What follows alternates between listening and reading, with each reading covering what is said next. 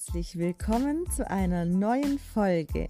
Heute geht's um Exerzitien, mein Aufenthalt im Schweigekloster.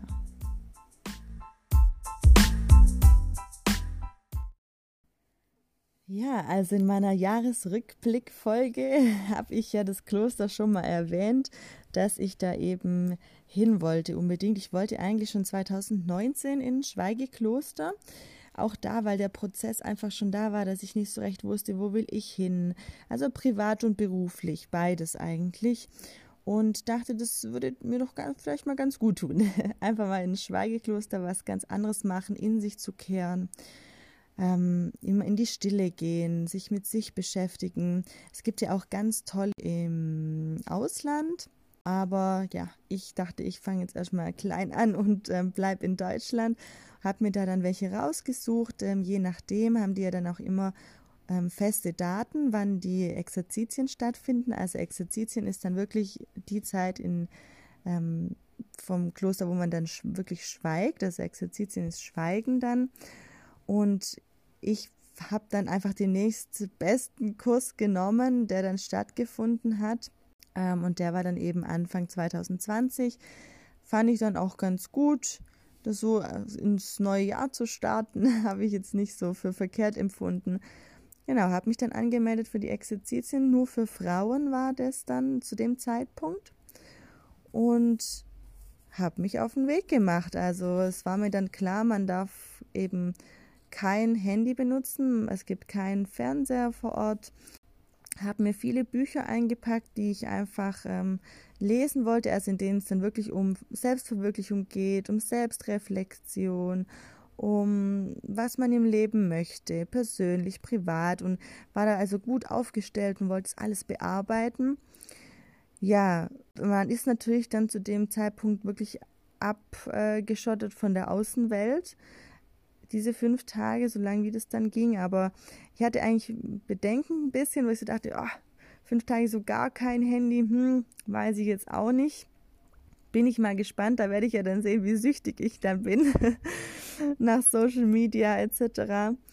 Genau, und habe mich dann aufgemacht und es war wirklich also sehr schön dort. Das, das Kloster oder beziehungsweise das war ein Exerzitienhaus, war ganz oben auf einem Berg, super Aussicht, mitten in der Natur, also mit tollem Blick ins Tal. Es war wirklich schön. Ich war völlig offen für alles. Mir war klar, dass man früh aufstehen muss in, im Kloster und ähm, eben, dass es auch lange Tage sind. Ja, also ich habe mich darauf eingestellt, so zwischen fünf und sechs aufzustehen. So war das dann auch. Also der Tag ging immer so zwischen, ich weiß gar nicht mehr ganz genau, wann ich da immer, wann es da geläutet hat. Es hat, es hat morgens geläutet. Ich hatte ja dann auch keine äh, Wecker dabei. Jetzt, ich hatte kein Handy, weil mein Wecker ist immer das Handy. Und dann wurde aber immer geläutet, also durchs ganze Haus.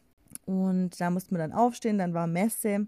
Genau, also ich habe dann am ersten Tag ähm, mitbekommen, wie der Tagesablauf so aussieht. Der war ziemlich straff, muss ich sagen, anders als erwartet. Ich dachte, ich habe ein bisschen mehr Zeit für mich selbst.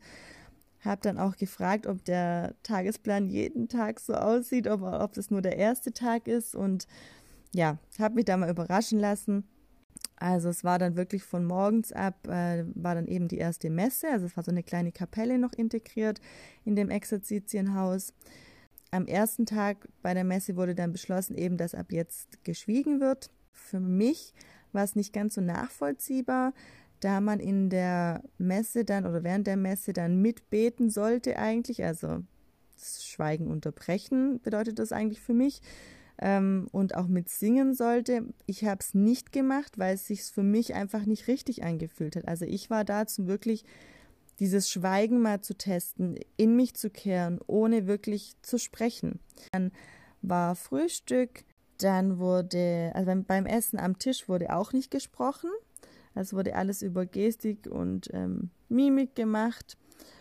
Teilweise, also meistens zum Mittagessen und zum Abendessen lief dann ne, während dem Essen eine Lesung, die man sich dann angehört hat. Also die Pater haben mit uns gegessen an einem Extratisch und die Lesung lief dann über einen CD-Player.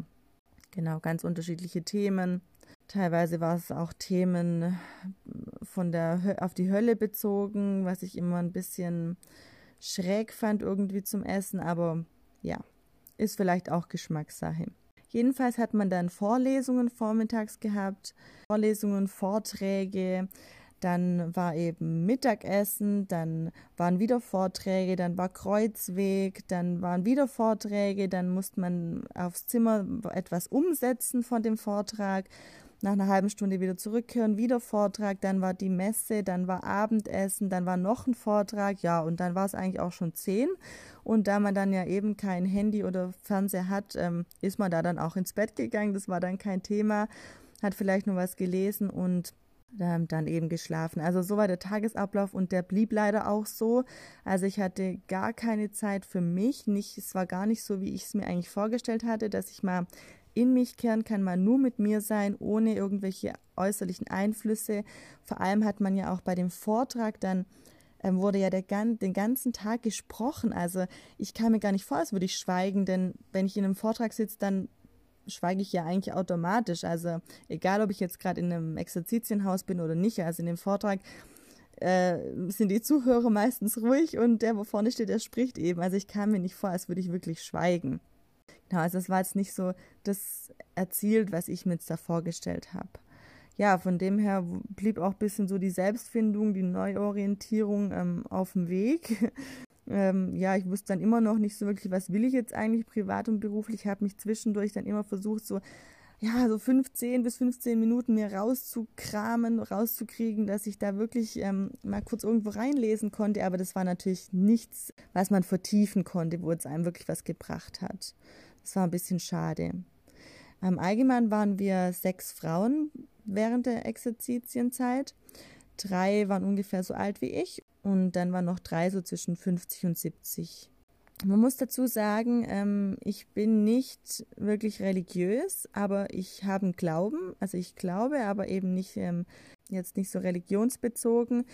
Ich war katholisch, bin aber vor drei Jahren aus der Kirche ausgetreten, weil ich einfach vieles ähm, nicht vertreten kann, was die Kirche, unabhängig jetzt von dem, was, was der Glaube von der Kirche ist, sondern einfach auch die ganzen Sachen, die einfach über die Jahre rauskamen, wie die Kirche sich verhält, was Spenden angeht und auch, ja, die unschönen Missbräuche mit Kindern und so weiter.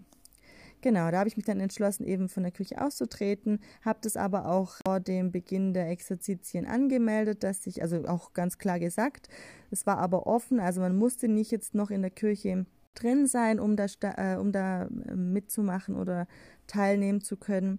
Ja, aber ich habe mich trotzdem darauf eingelassen. Ich meine, ähm, ich es ist denen ihr Glauben, das ist völlig okay. Mir ging es einfach wirklich um diese, diesen Rückzug, um die Stille um da ähm, in mich zu kehren. Die Vorträge von dem Pater waren auch wirklich teilweise sehr gut, hat mir auch gefallen. Es wurde nur immer ein bisschen extremer. Also es ging dann wirklich in Themen wie Hölle, Sünde, wir sind alle Sünder, wir dürfen keinen Spaß haben, alles, was Spaß macht, ist Sünde, ähm, es ist alles falsch, was wir machen, wir werden dafür bestraft, wenn wir sterben. Wir landen in der Hölle. Unsere Organe, unsere Sinne und unsere Extremitäten schmoren in der Hölle und der Teufel holt uns. Also es war schon sehr, sehr extrem. Und anfangs dachte ich so, komm Larissa, es ist nicht deins, aber bleib ruhig. Ähm, es ist einfach, die dürfen das ja glauben. Wenn sie das glauben möchten, ist es okay. Ich möchte das nicht glauben für mich, unabhängig davon, ob es so ist oder nicht. Ich möchte den Glauben nicht haben,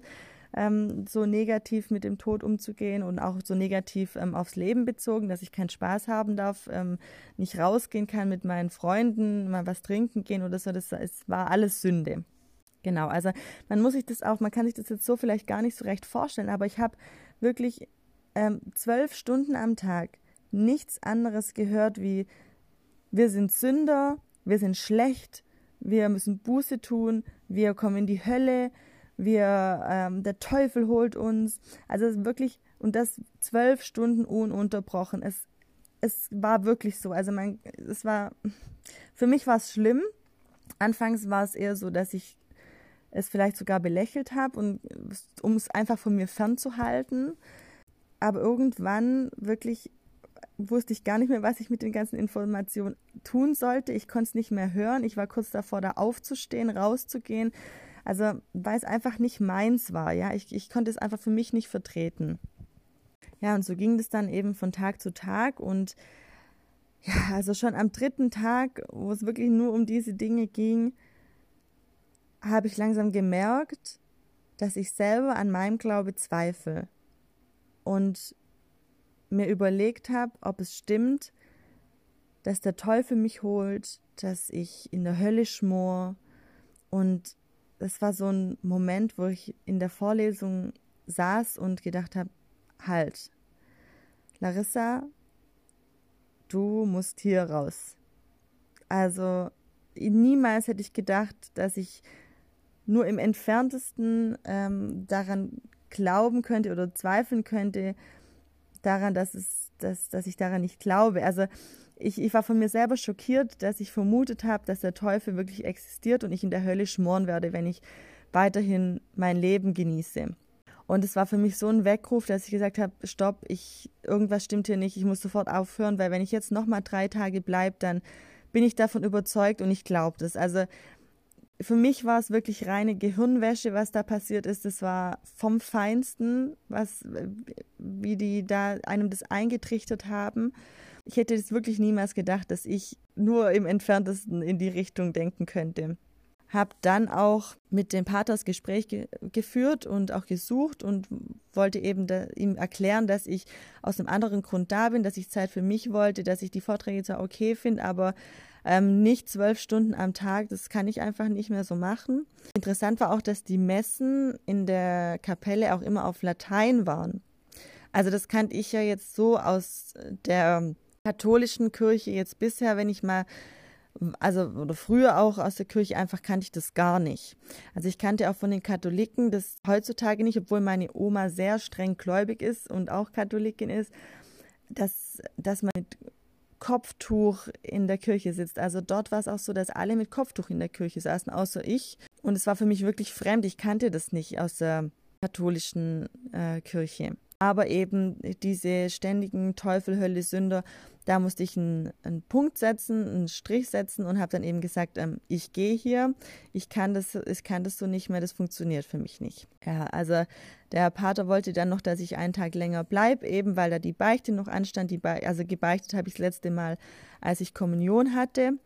Aber ich dachte, komm, Herausforderung, ähm, ja, ich nehme es einfach mal an. Das lief dann, glaube ich, überhaupt nicht so, wie der Vater das ähm, erwartet hätte oder äh, von mir auch wollte. Aber ja, ich, ich bin einfach komplett aus dem Thema raus, hab's aber trotzdem einfach versuchen wollen und ja, bin dann anschließend auch gegangen. Aber ich muss sagen, was ich ganz überraschend und toll fand, dass mir das Handy überhaupt nicht gefehlt hat. Also auch nicht der Laptop oder Fernseher. Es hat mir überhaupt nicht gefehlt. Aber ich denke, es lag daran, dass ich meine Kamera dabei hatte und mit der Kamera Videos von mir aufgenommen habe, wo ich einfach erzählt habe, was mir gerade auf der Seele lag. Und ich glaube, das war so das Größte. Wenn ich das nicht gehabt hätte, dann wäre es wirklich schwer gewesen ohne Handy. Aber ich wollte einfach jemand mitteilen, was mich gerade beschäftigt, so wie ich es jetzt euch auch mitteile, dass ich so neue Eindrücke habe und nicht weiß, wie ich sie verarbeiten soll und nicht weiß, ob ich gehen soll oder bleiben soll.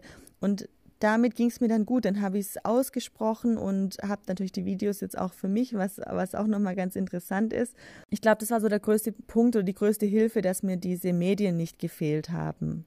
Ja, also alles in allem, es war nicht das, was ich wollte. Ich wollte in die Stille, vielleicht auch Meditation ja, nicht mit ständigem Input und dann auch nicht mit ständigem so negativen Input. Ich dachte, ich komme da gestärkt raus. Das war aber einfach nicht der Fall. Ich war fix und fertig nach den Vorlesungen. Es war auch überall kalt, immer alle waren krank nach dem ersten Tag. Also es war jetzt auch nicht so entspannte Stimmung. Man muss auch sagen, im Nachhinein hat sich auch rausgestellt, dass es wirklich eine Sekte ist, wo ich da gelandet bin. Also das war kein normales Exerzitienhaus und auch kein normales Kloster, sondern ich habe mich da ähm, in einer Sekte eingeschrieben für die paar Tage. Und ja, damit hat sich dann auch alles ein bisschen so erklärt.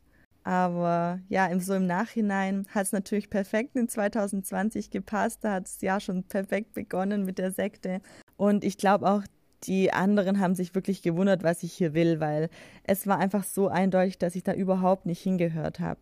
Ich würde das super gern nochmal machen, aber dann wirklich in ein anderes Schweigekloster, weil ich habe auch ganz andere ähm, Berichtserfahrungen von Bekannten, äh, die das mal gemacht haben, Exerzitien, aber das war wirklich überhaupt nicht in die Richtung, wie ich das jetzt hatte. Aber es war eine Erfahrung wert, ich bereue nichts. Ich habe es dann trotzdem abgebrochen. Also nach dem dritten Tag bin ich dann heim und habe dann eben zu Hause nochmal zwei Tage drangehangen, wo ich wirklich mich auch zu Hause isoliert habe, nur für mich war, die Bücher gelesen habe, ganz klar mir aufgeschrieben habe. Ich hatte ein Buch auch für mich ähm, speziell für diese Tage vorgefertigt, wo ich wirklich alles aufschreibe, meine Werte, wo ich hin will, meine Ziele, meine Glaubenssätze. Also lauter so Sachen habe ich dann wirklich in den letzten zwei Tagen.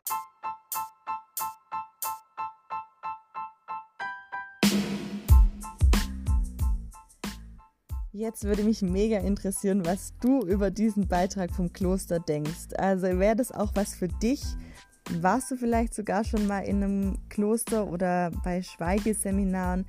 Schreib mir das unbedingt auf Instagram. Du findest auch den Link zu meinem Profil in den Show Notes und auch alle Infos zu dieser Folge.